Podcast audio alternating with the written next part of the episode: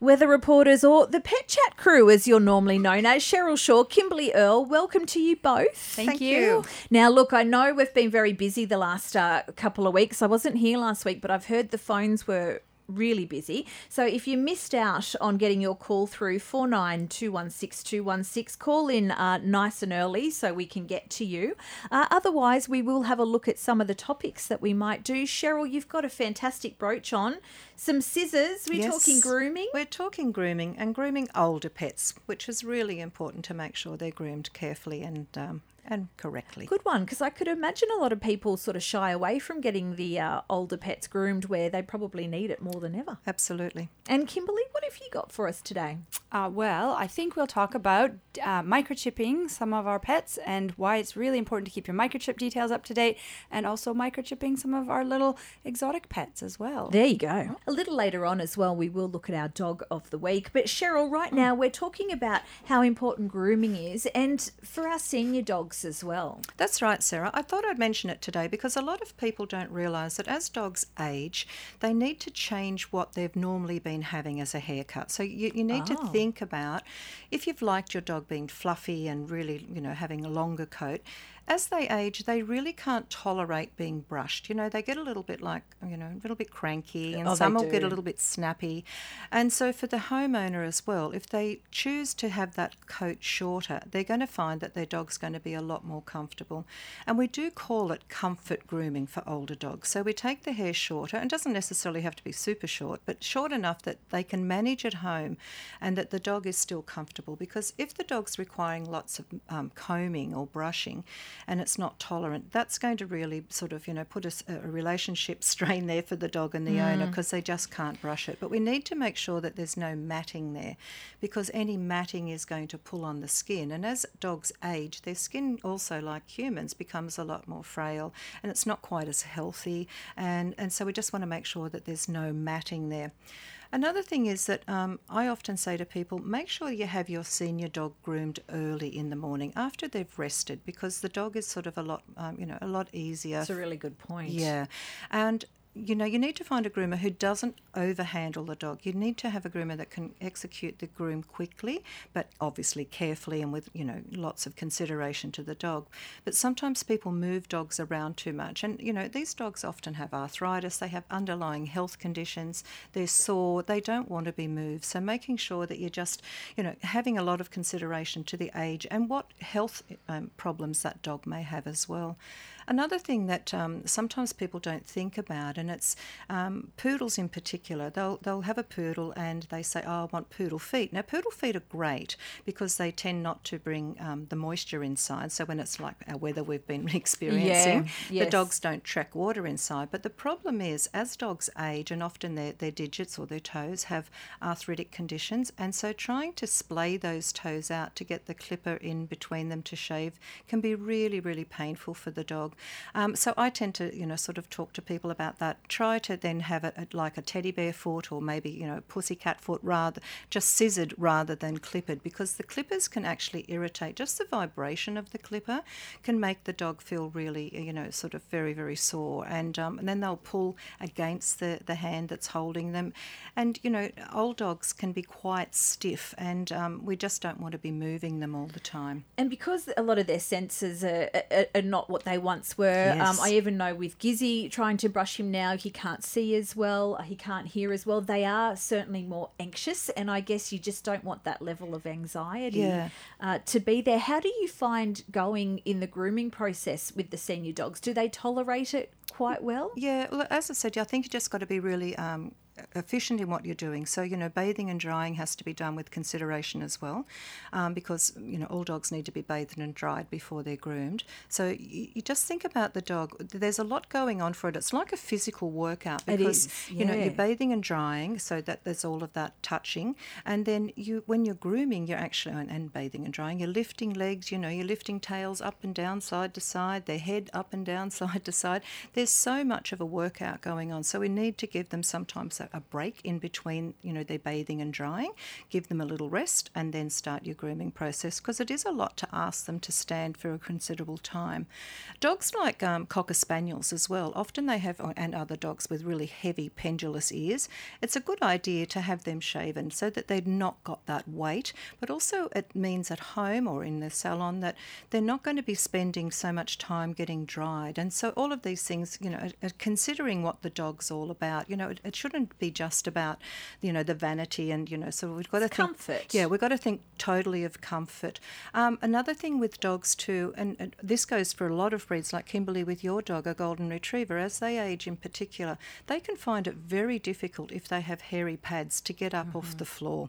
And so they'll be slipping and sliding. Yeah. I mean, they don't have yeah. Zimmer frames, so they can't walk very well. yeah, that's exactly right. So we've got to try to, to think about how we can um, uh, you know, help them to, to raise from the floor so they're not skidding and sliding. So, you know, paying attention to those pads is really good. And their nails as well, because if those nails are long, there's no way they're going to be able to stand easily. They're just going to slide out on the edge with those nails. So I think there's a lot of things we can adapt and we've got to just keep evolving with grooming. You know, as our dogs age, just think about it. We don't have that pretty little fluffy anymore. We've still got a dog we love, but we've got to change and modify how we groom it and, you know, keeping things um, easy.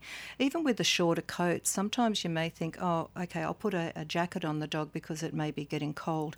We also need to make sure during the warmer part of the day you remove that jacket and give the skin a bit of time to have some air on it so to it doesn't breathe. become all manky. And also a light brush over just so the compression of the fur that is there doesn't cause it to mat. Some really good points. And Cheryl, in those colder months, still really important to, to keep up to date with the grooming. Oh, absolutely. Well. And probably more so in an older dog because you need mm-hmm. that skin to be really clean because otherwise it can become quite smelly and not as healthy. So, you know, washing it, drying it properly, it's very important. It is Pet Chat. And the reason why we're having a giggle, Sharon from Cardiff, welcome. Now, you've got a kitten that's acting aggressively. We just need to clarify is that towards your grandchildren or grand kitten? No, no, no, no. Uh, grand kitten is older, it's five and a half months old. Okay. Now I've just got a kitten that's eight weeks old. the It was uh, down on the side of the road, so I don't know if they were dumped as babies and that. Ah. So he knows what to do. Now he's just getting used to our house now. Um, the five-month-old one, Sylvester, just wants to uh, sniff his bottom and bite him. Okay, so we've got we've got an older kitten who's five months and a young young kitten who's of questionable upbringing. Let's say it could be a semi-feral or a feral, and the older kitten is being is being attacked by the younger kitten. Yes. Okay, right. So tricky situation. First of all, they probably haven't been together for very long, and so cats take time to get used to each other. I would always give them a period of time separate, so where you're going to take the newest little kitten and put it in a separate space with a separate food and water dish, separate litter trays, and um, probably some nice um, feline pheromone products that are going to try to help reduce anxiety. And you just want these kittens to get used to each other through the door so that they can hear each other, smell each other, but not have any negative or positive interactions at this stage, but particularly not have any negative interactions. And then we're going to start slowly allowing them a little bit more freedom with each other under close supervision. The thing we have to understand is that cats don't always like other cats, and there may not be a lot you can do about it. Um, Cat behavior is quite different to dog behavior, and with most dogs, you'll be able to, you know, s- slowly acclimatize them to each other to a point where they might tolerate each other, if not love each other. Um, but cats are not always as easy to please. They're more solitary, aren't they? Cats. They can be, yeah. And and cats make a really distinct um, definition between a cat that they like, who they'll consider in their own cat family, and who they don't consider in their cat family. And it can be really, oh. really stressful. Um, and you know, I, I get clients all the time that will say, "Well, the cats will sit on the lounge together, and they don't hiss or fight at each other." And I'll tell them, "But do they groom each other?" And she said, Oh, no, they never do that. They always sit with their backs to one another. And those cats are actually acting very passive aggressive. And that's actually Right. cats who are not enjoying each other's company. They might be tolerating them, tolerating each other, but they're not really friends. Um, and so that can lead to a lot of anxiety and things like that. Now, we have to remember that kittens are kittens, and kittens learn about their environment by play fighting and wrestling and biting and scratching. And so it's hard to say without seeing the actual behavior. There will be some degree of normal behavior in there, probably. But um, we need to be really careful if there's actual, you know, aggression. And and I'm always worried if you've had a kitten who has not been socialized up until that point that um, that Sharon has gotten her. Yes. You know, it can be hard because if they've never had social interaction with anybody but their own mother and their litter, um, that can be really tricky. Kimberly, once a cat makes up its mind that, you know, it, it doesn't like another cat, it's Mm-hmm. not in their family, doesn't include it, can the mind be changed? Can it change its mind or is it very hard to then? It is pretty hard. It can happen, um, and we see that happening when people do bring in new cats uh, into a household where they've got an older cat, and initially the older cat is, you know, very un um, intolerant sometimes, or just very standoffish, and over time, as the younger cat gets older and learns a little bit more normal cat behavior and like works out where its place in the family is, quite often those older cats will start to accept them, and that period of time or that transition can take, you know, six to eight weeks sometimes. Okay. Um, but I absolutely have people where, you know, the cats have been living in a state of like calm anger for many, many years. Um, and it can cause physical health problems in cats. We see, um, you know, stress induced cystitis in cats. We see over grooming. Um, we certainly do see, you know, cat fight abscesses from time to time, things like Yeah. that. But in a home situation, it's the real passive aggressive cat. Um, you know, you, you have to look very closely and probably have somebody guide you through what you're actually watching, um, you know, to sort of understand sometimes that your cats actually really don't like each other very much. Um, And that's Okay. pretty stressful. Well, thank you for the call, Sharon. Four nine two one six two one six is our number. It's Pet Chat. We're going to pop on a bit of Spandau Ballet. When we come back, though, we've been sent an email. Uh, you can do the same via the 2NURFM website, 2NURFM.com.au, if you click on Pet Chat.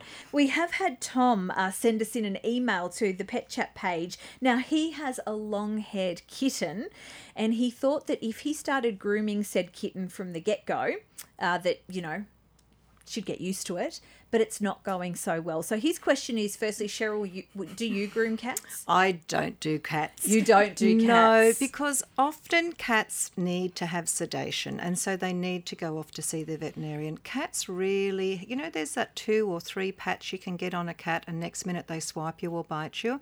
Well, Mm. when you're trying to groom, that's often what happens. And a lot of groomers who groom cats end up in hospital with abscesses and, and um, need to be on Oh my gosh! antibiotics. And, Really? and and the cat bites are really dangerous, Yeah. actually. so that's they the don't reason- like it. no, they do not like it. they don't like okay. it. So it's best for a cat to go off and um, have a veterinarian do them. Yes, that's where we come in. Yeah. So we do do cat grooming. We call it when we discuss um, these things with clients. We sort of say we do sort of an industrial style grooming, and so most of the time the cats do require sedation, or in some cases a full anesthetic. Sometimes the cats are so angry that we can't even touch them, you know, without you know without some restraint to get the um, injections into them to get them Really? sleepy. Um, and so what we would typically do then is sedate or anesthetize the cat. Um, obviously, we have a nurse monitoring them, and then pretty well we're shaving them down. Um, and it's it's always the long-haired cats, right? And unfortunately, what happens is that people leave it a long time, and so quite often they've got a, a, a carpet of fur, um, and there's just no way that we can do anything but shave them down pretty well straight to the skin. We do try to use a longer blade than a surgical blade. So a surgical blade is a 40, and we try to use a 10. So you get a little bit extra length there. Um, but it's one of the things that you know that we do on a regular basis. So um, these cats, um, they often tolerate it really well. Obviously, once they're sleeping, and usually it's the whole body. We often have to take the tail, but sometimes we can leave the tail long. We usually try to leave the face long. Sometimes they get lovely little um, uh, leg warmer type, you know, Okay. feet, depending. Um, and so that requires them to obviously, because we're giving them drugs, we need to do a health check on them.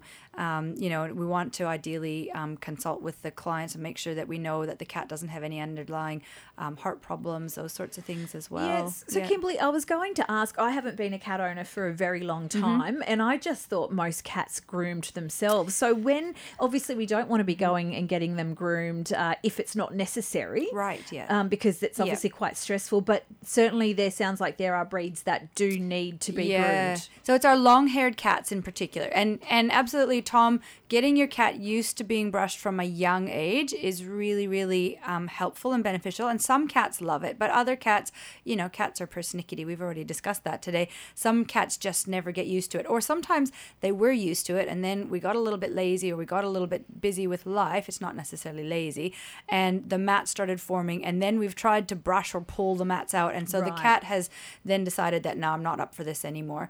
Um, Right. And so, you know, certainly starting out early. But what we really find, it's often our senior cats that have problems as well. So when you're older as a cat or a dog, your back can sometimes start to get sore and stiff. And it can be really hard to turn around almost, you know, to from your head end all the way to your tail and your bum end um, and to start grooming yourself. Because cats usually do a pretty good job of grooming themselves. But if it hurts your back to reach there, then they often, you know, just stop. stop. And so it's one of the things that we look for when we do our clinical exams on these guys.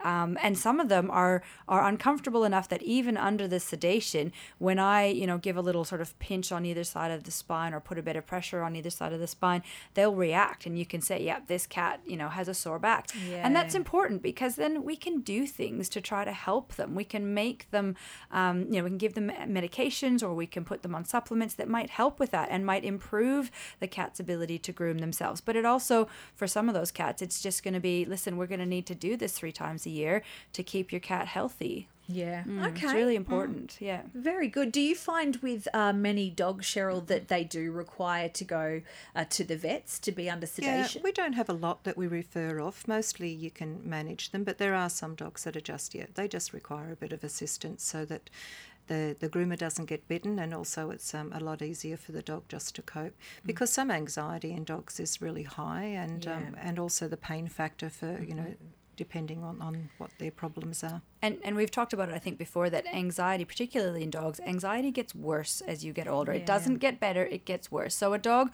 who as a five, six, seven year old dog was tolerating grooming may not tolerate it very much and it doesn't uh, as a 13 year old dog and it doesn't mean that they've had a bad experience necessarily at the groomer. It just means that their generalized state of anxiety is increasing and so those are the ones that again that we sometimes get in and we sedate them. we know with ourselves that anxiety grows the older you get. Like Yeah. my fear of flying, it's not getting any better; it's getting worse. and I think everyone has something they Mm-hmm. can relate to that goes, yeah, it does seem to just exacerbate the older you get. So we can yeah. understand that.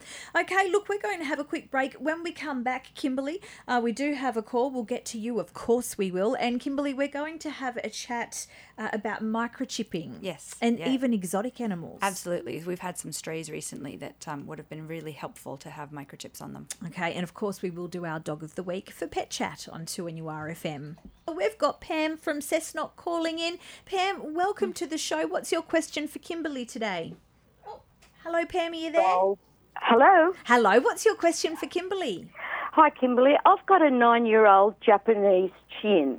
Mm-hmm. And um, for about the last uh, four months, he hasn't been able to jump down off the lounge. He can get up and that. And unfortunately, we had, we had to put his sister to sleep um, in December. And um, he grieved badly. And everything seemed to happen around the same time. But he got groomed yesterday, and um, with the Japanese chin, with the long hair down the back, we'd never noticed it before. But um, we had his the hair clipped quite short yesterday, and the groomer was sitting having a drink with me, and he walked away from us, and she said, "Look at his leg." And with every step he takes, it looks as though his back right leg is dislocating and going back and popping and back. Oh, And okay. And yeah. and is he lame when he just walks, or does he? No, it, No, okay. it doesn't. It doesn't seem to worry him, except for the fact that he can get up on the lounge, but he mm-hmm. won't get. He won't jump down. So so that's not likely to be the same problem because when they jump up, they push off with the back legs, but when they jump down, they're landing and putting all the weight on the front. Front. And so that's probably maybe not related. It might just be that we're just generally sort of nine years old is, you know, starting to get into our senior years. So maybe we've just decided we don't like to jump off or or we might not feel comfortable balancing. But the the I um, issue of the dislocating um, is interesting. So there's there's a couple different things that could be happening there and it depends a little bit whether it's happening from the hip joint up near the back or if it's happening from the knee joint which we call the stifle in It this looks more like from the knee. from the knee. So the two things that I'd be thinking of, one would be um, a luxating patella. The patella is the kneecap, and we can get it luxating or dislocating usually inwards, where it sort of slips out of its groove and goes inwards, and that will often cause that sort of um, a look. And sometimes we'll see little dogs that will walk pretty normally, but every once in a while they pick up a leg and they sort of skip on it, like they can't put it down, and that's actually because it sort of locks into place while that um, patella has sort of slipped out of where it's meant to be, and then the sort of the muscle contracts just right and it goes back in. But the other thing that can be happening would be um, a cruciate ligament injury. Um, so in humans, we call it the ACL. Everybody knows it because all the footballers get that injury. But it's also the most common injury that we see in dogs. And it's not actually an injury as much. In dogs, we know that it's a degenerative process. And so we'll get a lot of these uh, little dogs where that ligament will give way. And it does make for a very unstable knee. Now, if the dog is relatively small and not too fat and things like that, he might be getting around with it um, pretty well. Um, However, that joint, with both of those conditions, but particularly with the cruciate ligament rupture, um, that joint is likely to, to develop quite significant arthritis. So, um, you know, it, it's potentially that you've just noticed it yet, like you said, because the fur has been clipped and now you can see it. But it's probably worthwhile mentioning to your vet and maybe just having him checked out um, because we can actually present prevent, excuse me, some of the uh, secondary arthritic changes from building up by doing surgery to stabilize that joint. And quite often, um, you know, sometimes little dogs are very stoic and they don't actually show you how uncomfortable they are. But with a little bit of um, educated sort of manipulation, we can actually identify that that could be a very sore joint. So you know, it's not an emergency, but it's definitely worthwhile, um, you know, getting getting him checked out and having a little bit of a, a chat with your vet about whether there's anything of concern there.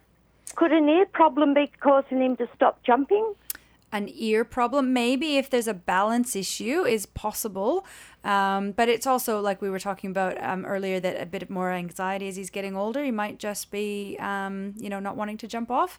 So, or maybe if he's got some arthritis building up in the shoulders and the elbows, might be happening as well. Okay, look, thank you very much for the call, Pam. Four nine two one six two one six. If you do have a question for Kimberly, Kimberly, talking about microchipping um, our animals, we hear it often, but it really could reunite you with a pet if, one goes missing. Absolutely. So we know that in um, in New South Wales and most of Australia, microchipping is mandatory in our dogs and our cats, um, and that's pretty standard. I mean, it's it's rare that we find a dog or a cat that hasn't been um, microchipped. However, um, we can also microchip some of our exotic pets, and so I would always recommend people who have um, a pet bird, a pet rabbit, to think about getting the microchip. And the reason for that is we actually get a lot of strays, particularly stray birds. Um, but we do get stray rabbits from time to time. And if we had a microchip in those pets, we could just scan them, look the details up, and go, guess what? Your bird's been brought into us or your rabbit's been brought into us. And we've had two birds recently brought into our hospital.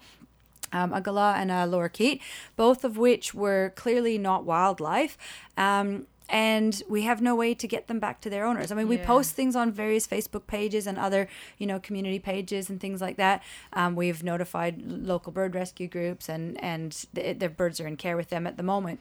But it's really simple to put a microchip into them, and a we can number, do get a it. That's right, and we can do it into little tiny birds. So my little um, pearly, my pearly conure, sorry, is a 65 gram bird and has a mini microchip in.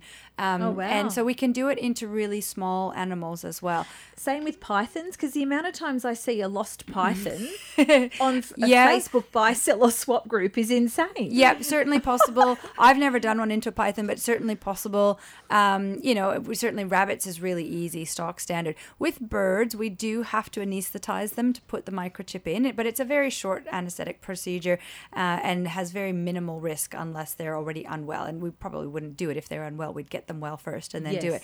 So, you know, my general recommendation for new bird owners is get yourself a health check and get yourself a microchip into your bird. And that's really important for not only our wildlife species but um, you know for our tropical you know birds as well. Anything that's more valuable in australia the only way to prove ownership really is by being able to say that you've got a microchip um, in that patient So that's true. registered to you. Because leg bands can be cut off very easily. And in fact we they recommend we recommend cutting leg bands off of birds because they injure birds a lot. We get lots and lots of Yeah. broken legs from that. So Yeah, yeah so something to think about. Um, it's not too hard to do. Um, and just always remember if you do find a pet bird or a stray bird that you think is um, a pet take it into a vet hospital and ask them to scan it for a microchip um, because there might be one we do put microchips in my practice we put microchips into bird on a week birds on a weekly basis but uh, they're not a tracking device so we still need to get them scanned by somebody Really good advice. Let's go to a final caller. Cherie in Duns Creek. Your pooch is eating dirt.